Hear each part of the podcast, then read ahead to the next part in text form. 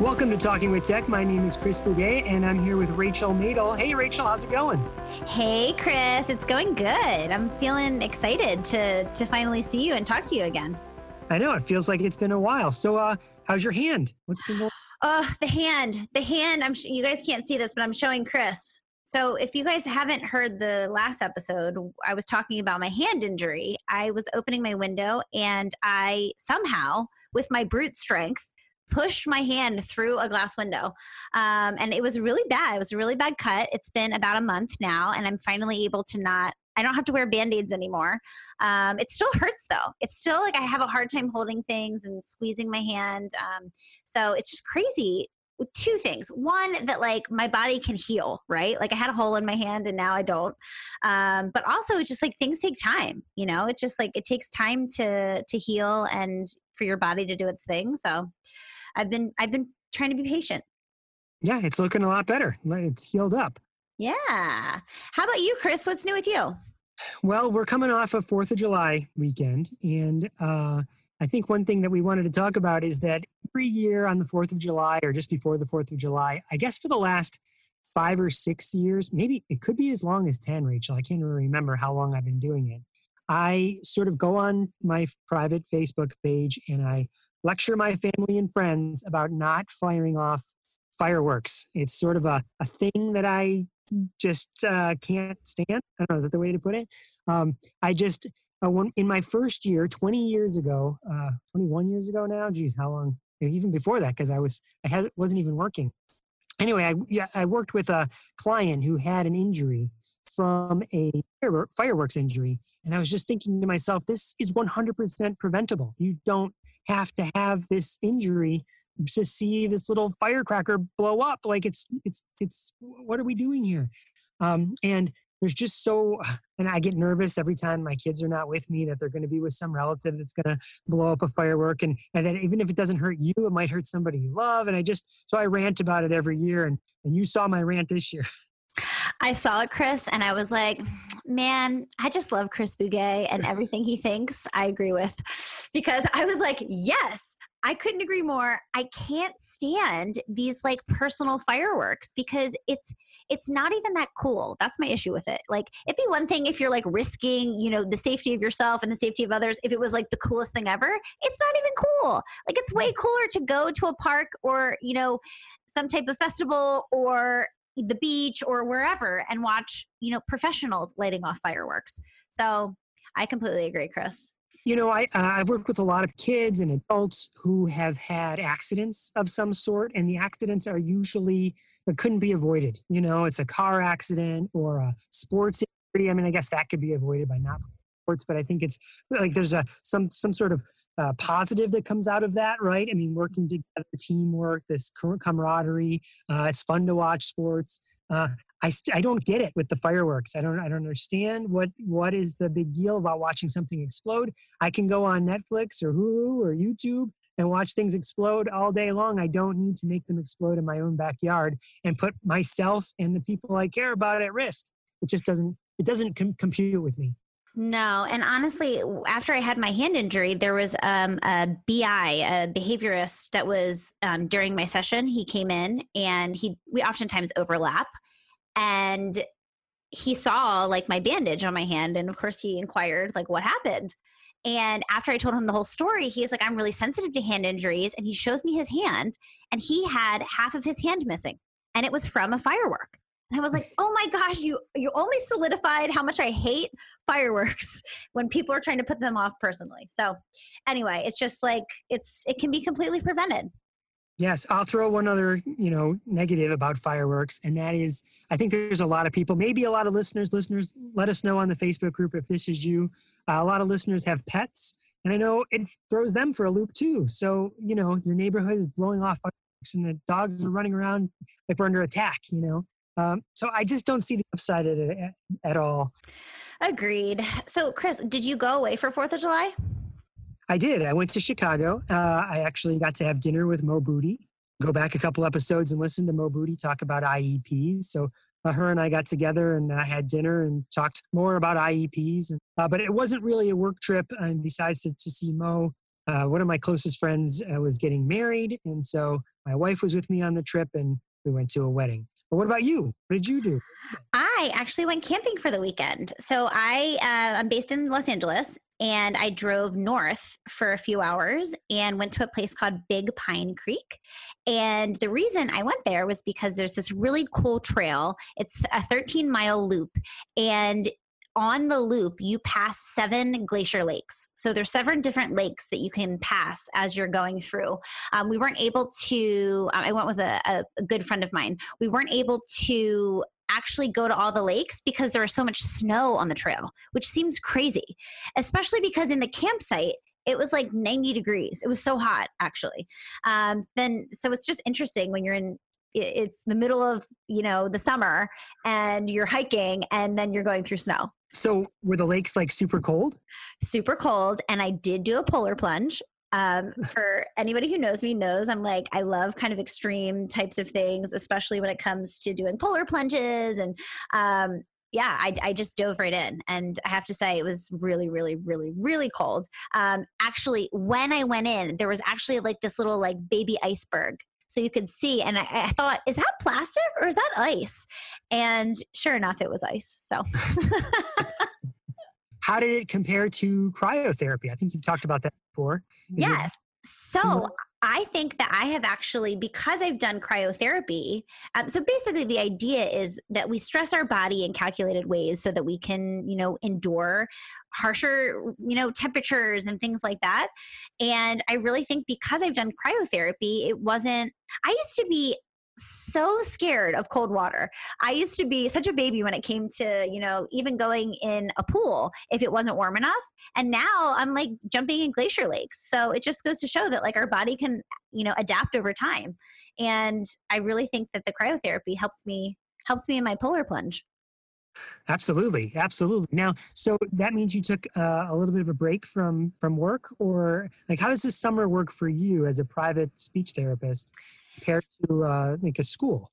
So, um, unfortunately, I don't have summers off like some of our awesome school based clinicians, but um, it's not quite as heavy as you know the school year is typically just because people are going away so while i do see a lot of kids over the summer my schedule's kind of up in, up in the air and um, this summer actually it's really nice. I'm really only seeing clients on tuesdays wednesdays and thursdays so i kind of can have a long weekend every weekend if i want. Now i say that but mondays and fridays i'm usually stuck doing tons of paperwork um, you know we're podcast recording um, i'm doing all types of um, you know intake types of things i'm hiring some new clinicians for the, the new school year and so there's a lot of work that i do on mondays and fridays that you know doesn't involve seeing kids but um, yeah really i could if i wanted to take a long weekend which is what i did um, for fourth of july. I took off and i didn't miss any kiddos.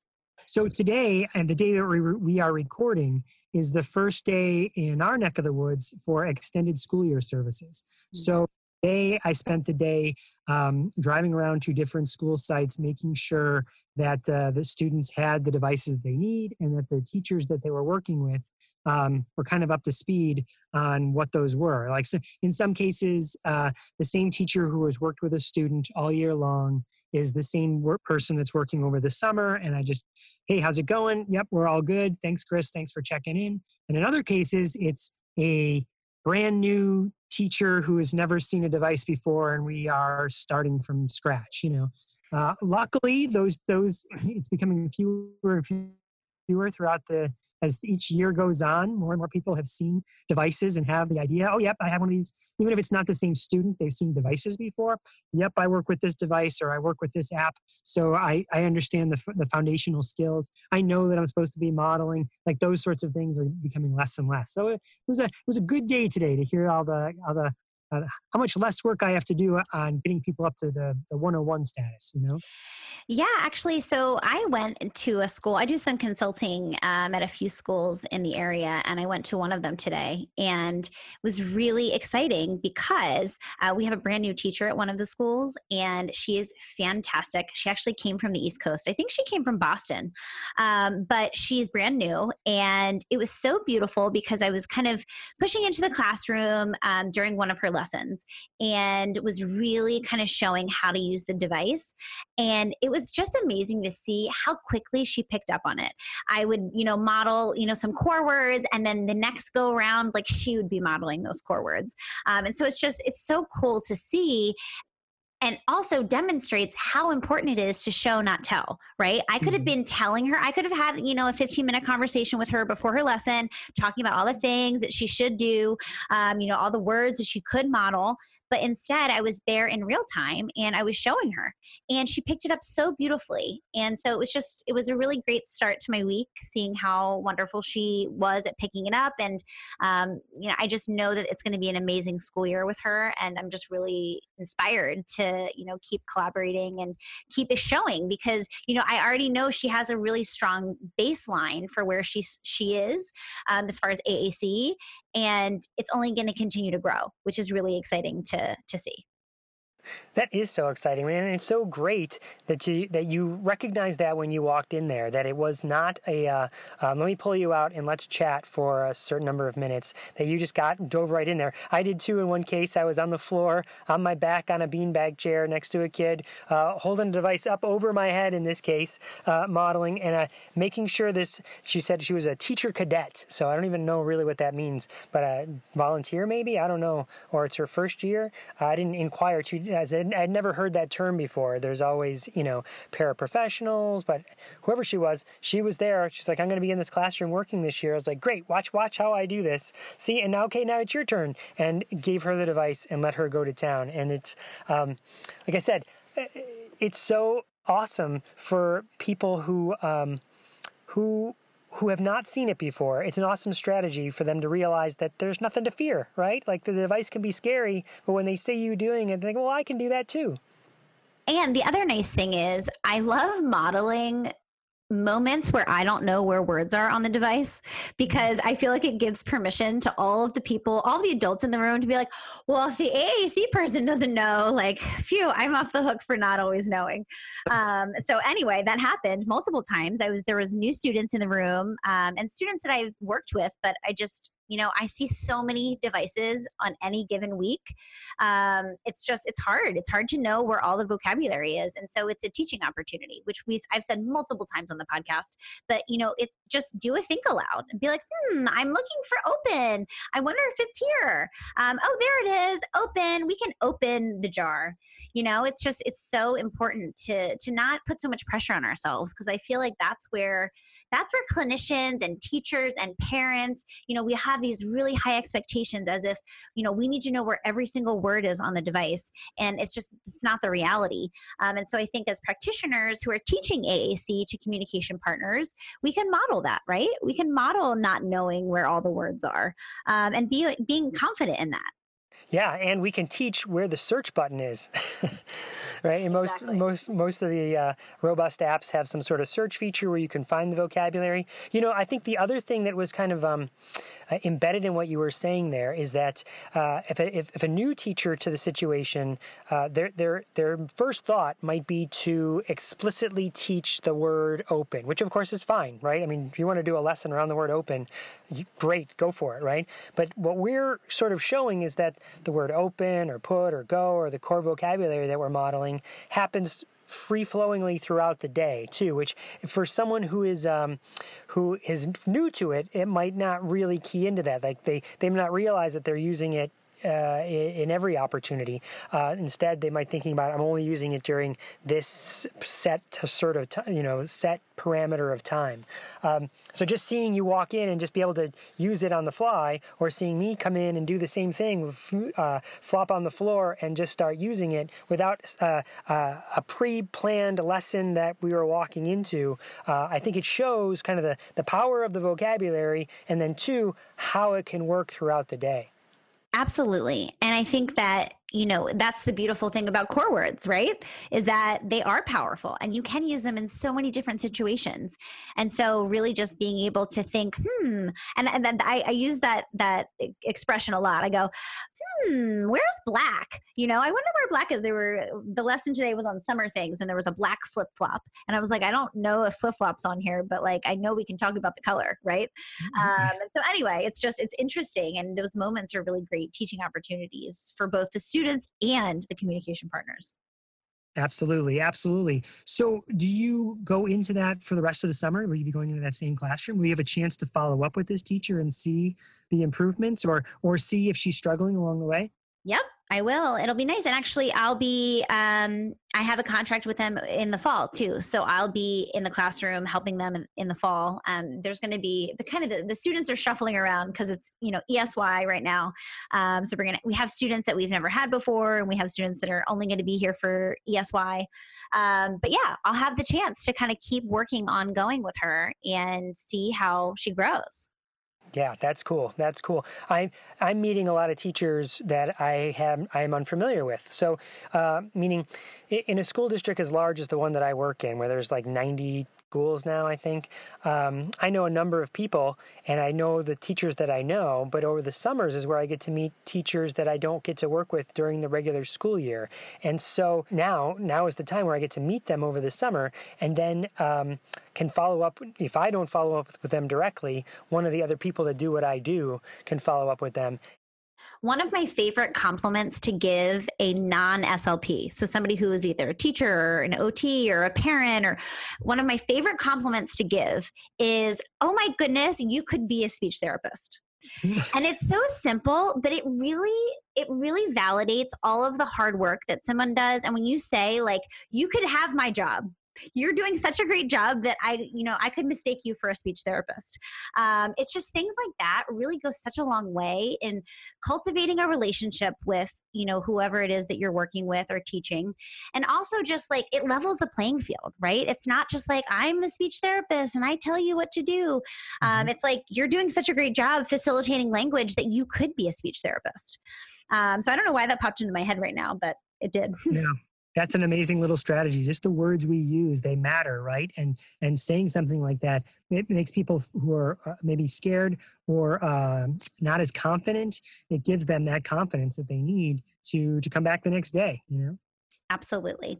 So chris let's talk about what our episodes about today so we lately we've had a number of two-part episodes, and we've been going through a kind of our back catalog of of courses that we have over at exceptionaled.com, and this, this is the first of a two-part episode on the ABCs of AAC that you and I did together for the Exceptional Ed Network. Yeah, and so it's an intro course. So it's really great for parents just getting started, new clinicians, clinicians who maybe don't know a lot about AAC and just want to, you know, learn. And it's a two part episode. So you're going to be listening to part one. After you've listened to part one and part two, you can go to bit.ly backslash tech CEU and you can find that course and you can find all of the courses that we've aired so far. So if you're looking for CEU credits, this is a perfect way to get them. So without further ado, here's part one of the ABCs of AAC.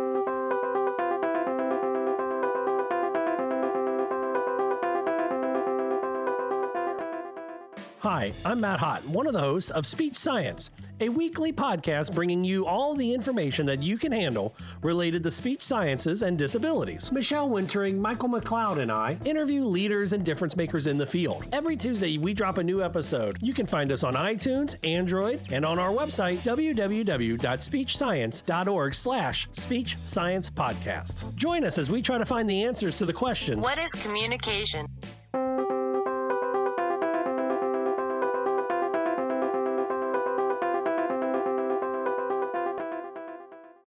Welcome. I'm Aileen Chan, and I am CEO of Exceptional Ed. If you need to earn a course certificate for this presentation, please be sure to take the quiz. We are here tonight with the ABCs of AAC, brought to you by Rachel Madel and Chris Bugaj. That's us. Rachel, that's us. That's us. All right. That's you, Rachel. That's me. Uh, so my name is Rachel Madel, and I'm a speech language pathologist. Uh, I specialize in AAC, and I uh, co-host a amazing podcast with Chris Bugaj, who's also here with us, and Lucas. Hey, that's me. That's him. Um, so I'm really excited to be here. Uh, we can go, Chris, to the next slide, and I can just talk about my all this fun business of my financial and non-financial disclosures. So I am the owner of a private practice here in sunny Los Angeles. Um, so obviously, I receive financials from my business. Um, I also have a blog, rachelmadel.com, where I sell online resources for parents of children with autism um, and also speech speech language pathologists.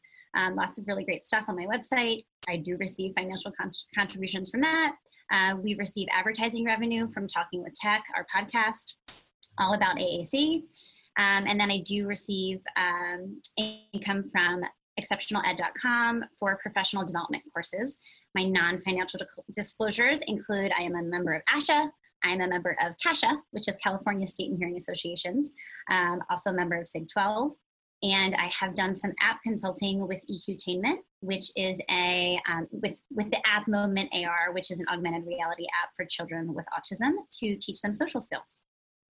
And that's me in a nutshell. And you can see my contact information to the right. So if you guys have any questions after after this presentation, you can email me. Um, you can connect with me on social media. I love seeing people who have joined our webinar um, on the social media streams. So, Rachel, I was just sorry. I know we don't have a lot of time, but I got to tell a quick story here. I was just at uh, FETC, and uh, there was the the people that made Moment AR was there. The the guy was there. He, he's oh, just, Kevin and I and I met him. Yeah, Kevin, exactly.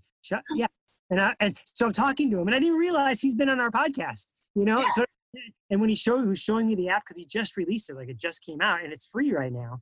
Um, I was like, this is like amazing, and I, I just did not put the dots together until you just said it right now. I'm like, wait a second, that's that app the guy was just showing. That is so funny. Small world. so okay, sorry about that little. So go check it out. It's free right now, and it's great social skills app. I was really impressed.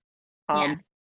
So my name is Chris Bugaj, and uh, yep, I do a bunch of stuff too. I um, I used to do a podcast called the AT Tips Cast. I also co-host Talking with Tech with Rachel.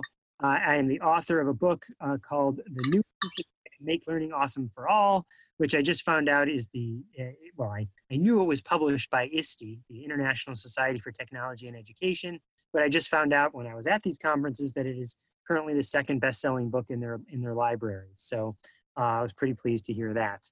Uh, and a couple of years ago, uh, I was able to co-author another book called The Practical and Fun Guide to Assistive Technology in Public Schools. So I've been working in the assistive technology space for over close to 20 years now. Uh, but my background is speech, right? Uh, and so I have all my disclosures listed at my website because uh, I've been doing stuff. Like I said, I'm an old guy, so got a lot of stuff to disclose. I'm gonna let you click there and, and check it out on your own. Okay, so guys, how this is to go? Yeah, this is a foundational course for AAC. So we're just going to go through the ABCs and we're going to talk about different uh, aspects of AAC that you want to keep in mind when you're practicing. Um, I know that there's some parents on here, um, so please let us know if you have any questions. But we're just going to try to get through this alphabet as fast as we can, um, and hopefully we we get through all of them. Um, of course, A is for AAC, which stands for Augmentative and Alternative Communication. Um, a lot of people think of high tech AAC, but AAC actually encompasses, you know, low tech and mid tech things like communication boards, uh, picture exchange. Um, so it's not just the high tech devices, um, but that's a lot, a lot, of times what we think about when we're thinking about AAC. Um, but it's lots of different things. Any anything that kind of augments or any type of alternative communication for children who aren't able to speak verbally. Okay, all right, so B is for believe they will. So I'm, I'm guessing that most of you, and please put this in the chat, uh, are, are speech therapists that, um, or, or soon to be speech therapists, your pre-service teachers, where are you right now? Are you working in schools? Uh, are you um, interning there? What's, what's your status? Please put that in the, in the chat. We'd like to know uh, who our audience is, but knowing that this is the SLP to B conference, we assume that many of you are, are, are, are going to be speech therapists, uh, are, are practicing to become them. Um, so one of the things you'll find that when you're working out in the schools or working out in uh, in really any institution is that people undersell uh, people with disabilities. They, they they they might think ah they could never do that. They could never be able to say whatever they want to say, however they want to say it, and and that is going to be your and maybe right now, to be honest, maybe you're one of those people that thinks oh I didn't realize that you should be having these expectations that anybody could say whatever they want to say, however they want to say it. If we just gave them the tools the right tools, enough time, and the right instruction, they could get there, right? And someday we'll get there. And so that's really our charge. Believe that that people with disabilities can do whatever they want to do, just like anyone else, right? Start with that mentality. You'll you'll walk out with that with that mindset. Uh, start with that mindset. Lead with that mindset, and you will never go wrong.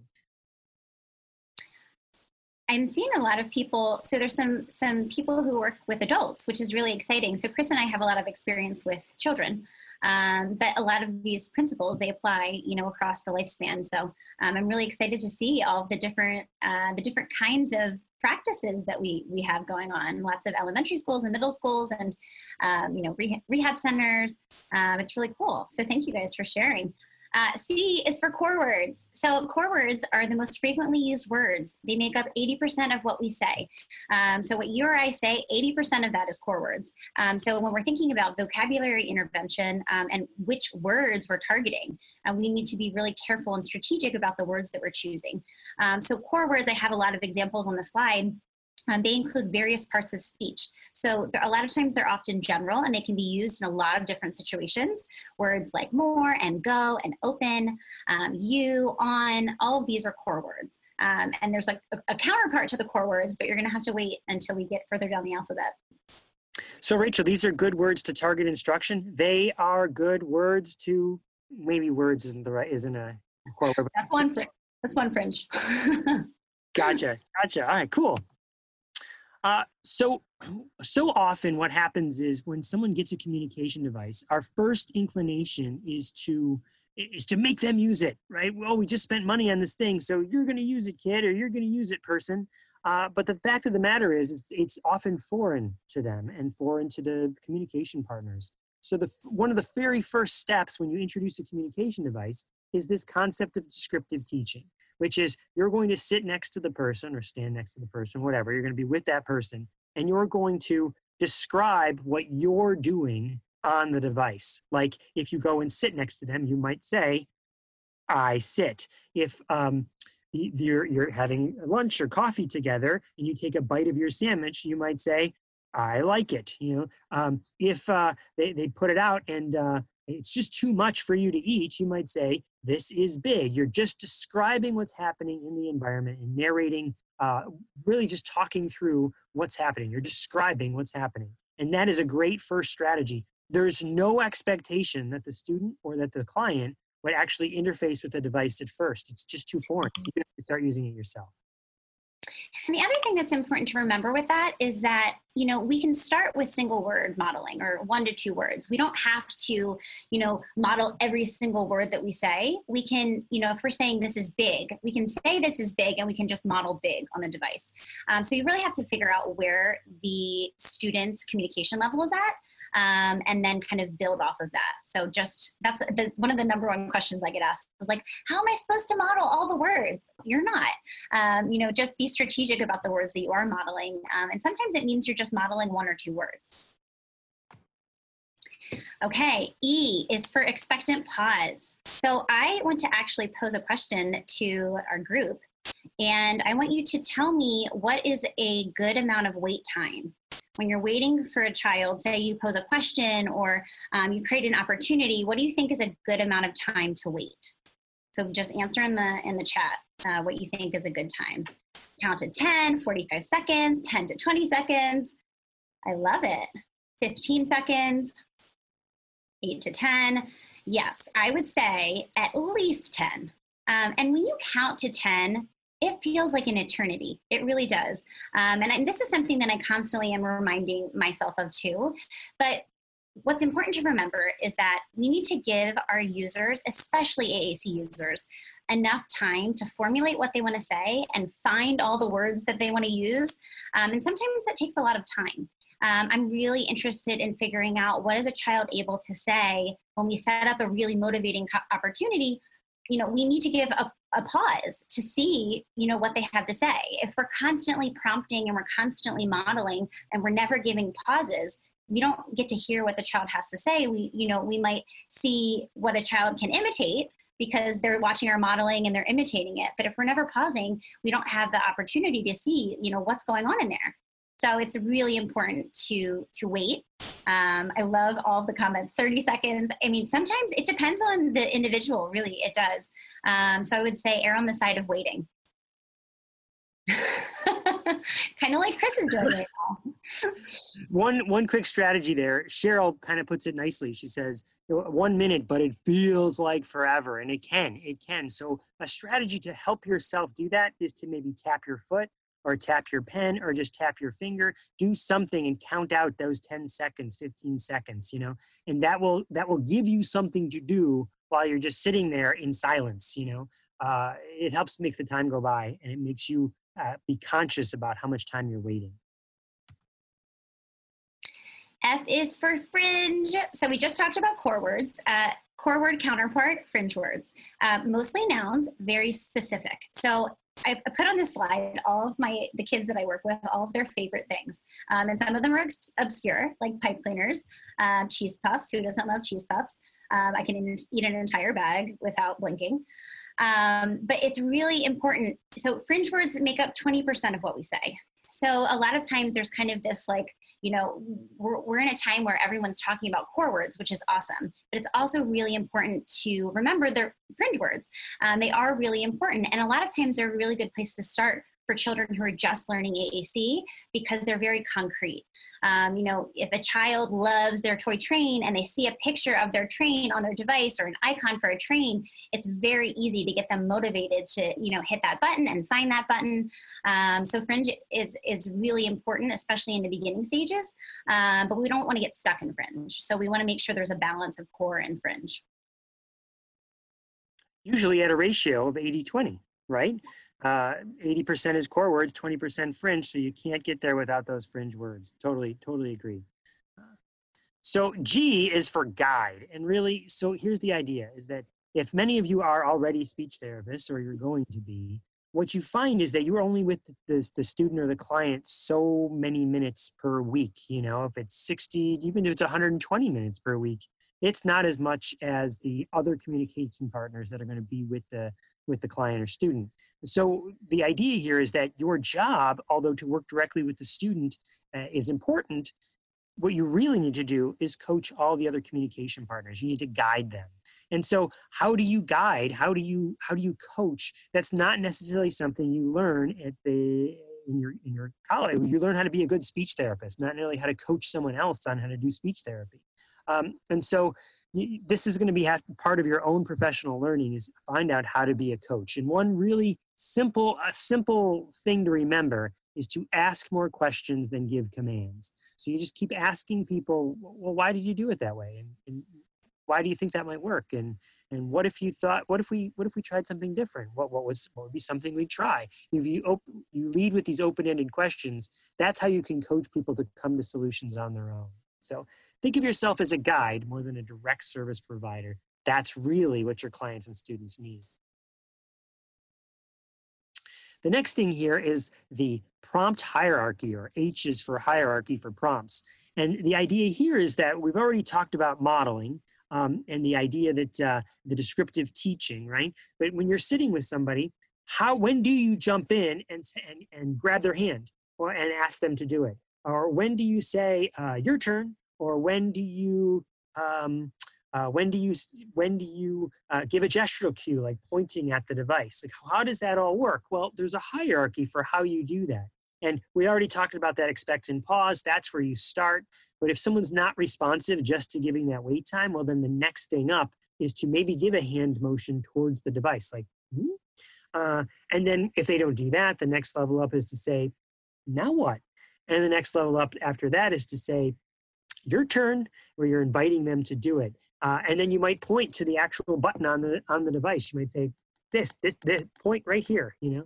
And then uh, you might start to do the the device itself. You might actually start to type out some of the words. So there's and then the next time you you keep following this uh, prompt of hierarchy this prompt hierarchy to uh, to see at what level the student or client might engage with the device on their own. And this in itself can be part of your data collection or your evidence collection, as you could see, well, you know what? The student in three to five months' time has moved from needing uh, gestural cues. I kept having to provide gestural cues before they do it. To now, I just have to provide the the hand motion, and that shows progress within the because sometimes the progress can be very very slow. So check out this prompt hierarchy. I is for input from communication partners. So I think a lot of times when we introduce devices, uh, we have had this. I, I, think a lot of people have this hesitation, like I don't know if I should touch it or what I should do. Uh, it's really important that everybody who is interacting with the child has an opportunity to use the device. Um, don't be afraid to touch the to touch the icons and to activate the device. And the more people we can incorporate into this, the more modeling that happens, the more comfortable um, you know caregivers get with actually using the device and modeling on it. Um, so you know incorporate everybody. Uh, this includes you know parents obviously and teachers, but all of the you know behavior support staff um, you know all the aides in the classroom, um, peers, especially peers and siblings. There's no greater communication partner for a child than a peer or a sibling. Um, so I'd really encourage you guys to think outside of the box of the typical, you know, teacher and parent and things like that. Um, you know, if, if, if you're going to the library, get the librarian to model on the device. I mean, you, the, the possibilities are literally endless. Um, you know, and, and the more that we support, you know, all of the communication partners and potential communication partners, the bigger the pool of communication partners there are for the child. Um, and so we don't want to limit them to, you know, just being able to talk to mom and dad and teacher, right? We want to we want to increase the the the pool of communication partners. Hmm. I just want to jump in, Rachel, and say that the um, there are links in some of these slides. So feel free to click on those links. They take you to other resources. We're not going to go over them all right now. Um, but you should feel free to, to enjoy those. If you see a hyperlink, feel free to click on it uh, in your own on your own. J is for joy. Look how happy my Bitmoji is here.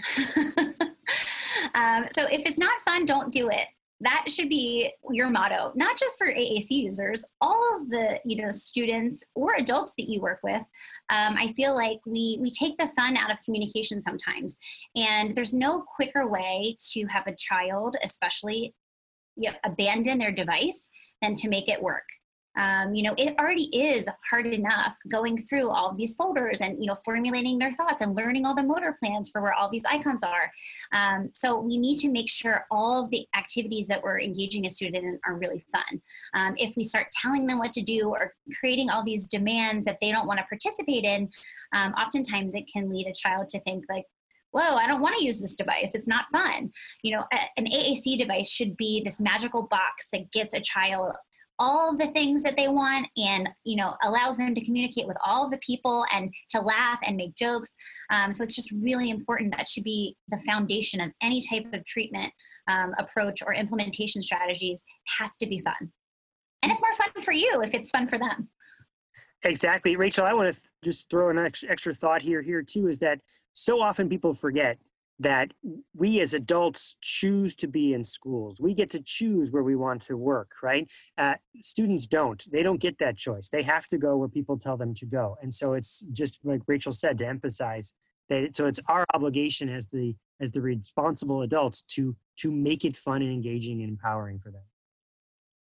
So the next one here is a word not many of you are probably familiar with. This is called key vocabulary, which the K is for key. And the idea here is that you've heard of core vocabulary. We've also gone over fringe vocabulary. These are the two giant uh, monsters that we hear about in vocabulary, but there's actually a third. And that's this idea that, that some, sometimes it's called personal core. Uh, the idea being that there are sometimes there are words that we use frequently that are personal to us. For instance, for instance, my dog's name is Hurricane, right? And so if I had suddenly needed a communication device, I would need the word hurricane much more prevalently than, say, Rachel, who lives in Los Angeles and doesn't have a dog named Hurricane. Because I want to call my dog and I want to play with my dog. And so I'd want to say, not just call him dog, I want to call him hurricane. So that's a key vocabulary word to my life, right? Uh, so there's something personal to me, but then there's also two other aspects of the key vocabulary is that certain times of year, you would see certain words spike on frequency charts. If we were charting all the words that were being said in a given at a given time, like you can imagine around the holiday time, the word snow or reindeer or Santa might spike on the charts, in which case this again is more of a seasonal time, but it's in the middle of July. We don't talk about Santa and reindeer that much, you know? Um, and then the, the third part there is that they're regional. There are certain parts that uh, of the country that, that call things pop, and other people call it soda. And other places that, again, maybe if you're in Florida, hurricane is a word that you might need more frequently than if you were in, uh, say, Colorado, or if you were in Oklahoma, where tornado might be of a, a more frequent word. Uh, so regional parts are, are also ha- have a have a say in, or you should be thinking about this key vocabulary when you're designing or thinking about the words that you might be teaching and the words that someone might be using.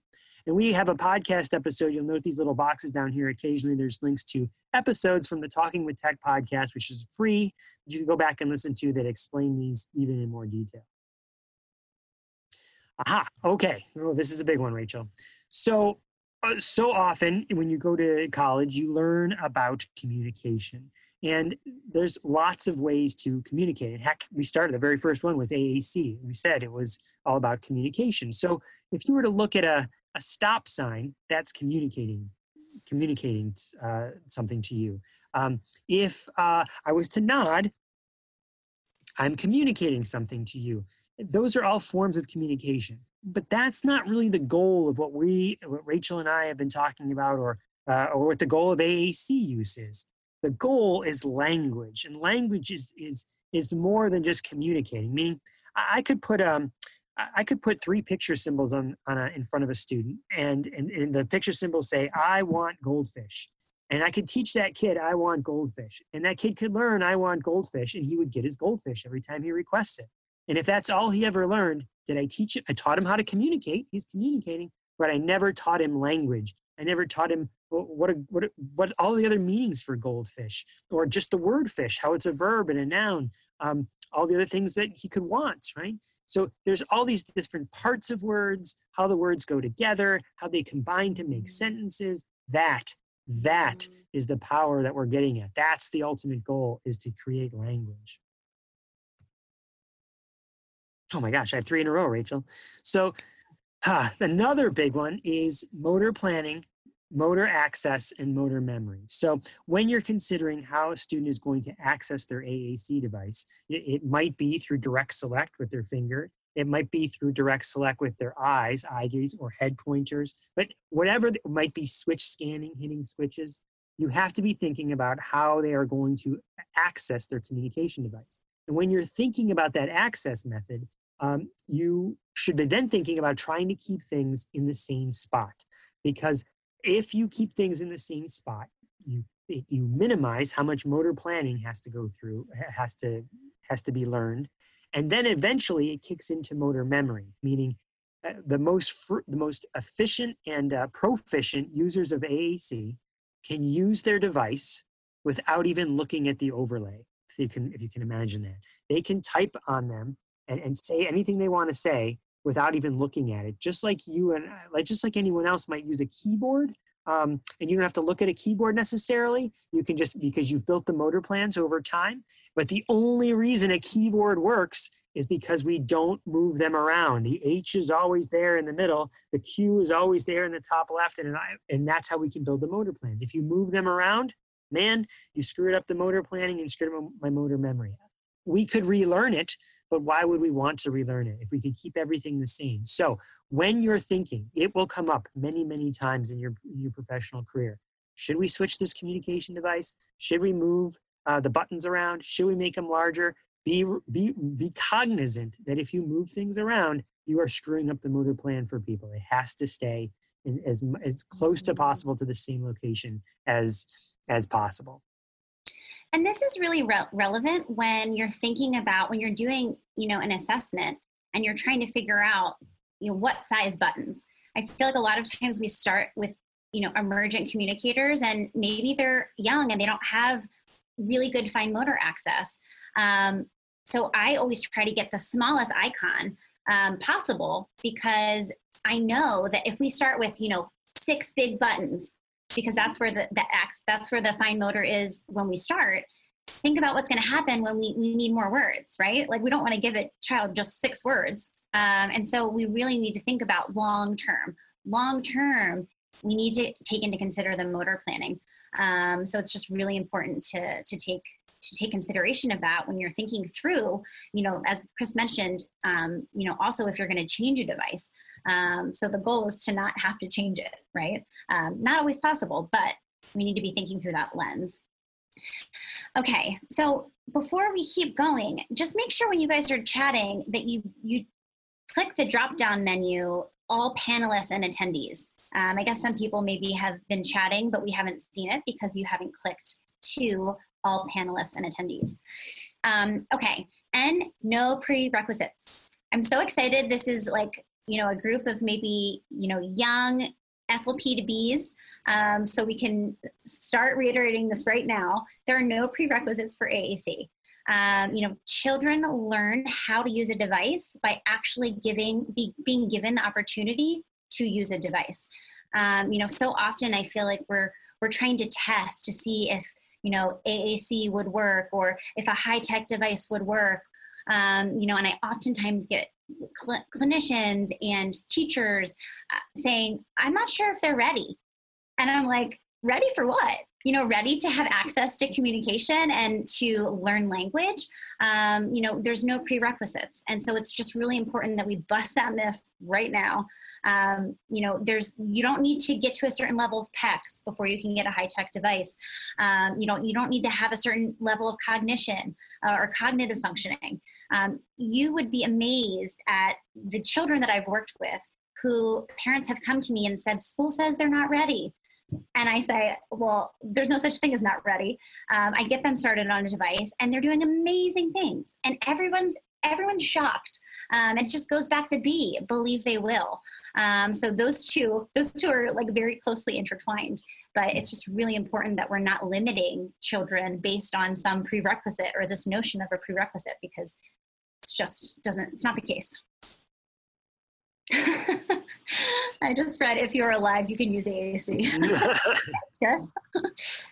okay, so, oh, operational skills. So, this is something that we often don't think about when we're thinking about AAC because most of us are speech language pathologists, so we love teaching language and we're all excited about getting kids to use their device and learning new words and all these things.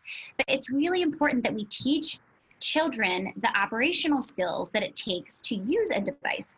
Um, it's a whole other area of AAC that you don't always think about. So things like charging the device, um, adjusting the volume, um, all of these things I'm trying to incorporate a child. So if their if their iPad is about to die, I say, oh no, it looks like your iPad's dying. We need to go plug it in. And I take them with their little cord and we plug it in and I show them what that's like um, because we need to be teaching how to use and take care of a device so that eventually these children will be able to be self sufficient and use the device on their own and charge it when it needs to be charged, adjust the volume when people can't hear it. Another thing is adding new vocabulary. So, a lot of the older AAC users that I work with, if there's not a word on the device, I'm like, well, let's add it, you know, and I walk them through that process. Um, so it's just really important that we're teaching kind of these operational skills so that we empower students to be able to use their device completely independent of support. Oh, now I'm three in a row, Chris. okay, P, pragmatic functions. We have to get kids beyond just requesting. We use language for so many different reasons. Um, you know, yes, we do ask for the things that we need, and that's oftentimes where we start with AAC. You know, and kids who are emerging in communication, they want something, we hold it, we get them to ask for it. But communication is so much big, bigger than that, and so we need to start thinking: how can I start incorporating other pragmatic functions into the mix. Um, you know, being able to comment and say, I like that or I don't like that. Um, you know, protesting is really a big one. You know, after you start working on requesting, protesting goes along with requesting. Um, so being able to say no or stop or I don't like that um, being able to ask for help, um, those self advocacy skills, complaining. I mean, think about how often we complain about the traffic that we sat and all these things, you know, that happen in our lives. And oftentimes AAC users are, you know, they're they're being told what to do all day long. you know they don't have the control to say like i don't want to do that um, and we, they don't have the language so we need to give kids that language um, to say when they don't want to do something to complain if they don't like something doesn't mean they, they get out of it necessarily right uh, but at least let's give them the language because a lot of times when they don't have the language then you start seeing you know maladaptive behaviors and all these things is because we haven't given them the language to communicate to us. Um, so it's just really important to think outside the box. I have lit over here because um, one of our podcast episodes, Karen Owens, she is fantastic. She's a mom of uh, I think five children with complex or four children with complex communication needs. Um, and she, she, all of her, her kids are non-ambulatory and they use PODD, uh, which is a, you know, a special kind of AAC setup. But she talks about how she wants to give her children age appropriate language. And her son is constantly saying that's lit. Uh, which is so funny and it's so true though the closer that we can get kids to you know slang and all these things that other students are saying in the hallway if we can get the student you know saying something really awesome like that's lit in the hallway think about the peer acceptance that they receive um, you know other students who aren't aac users would laugh and think that's hilarious. Um, so it's just really important that we're giving kids the language um, beyond just requesting. Thank you for listening to this first part of a two part episode. We'll talk to you next week.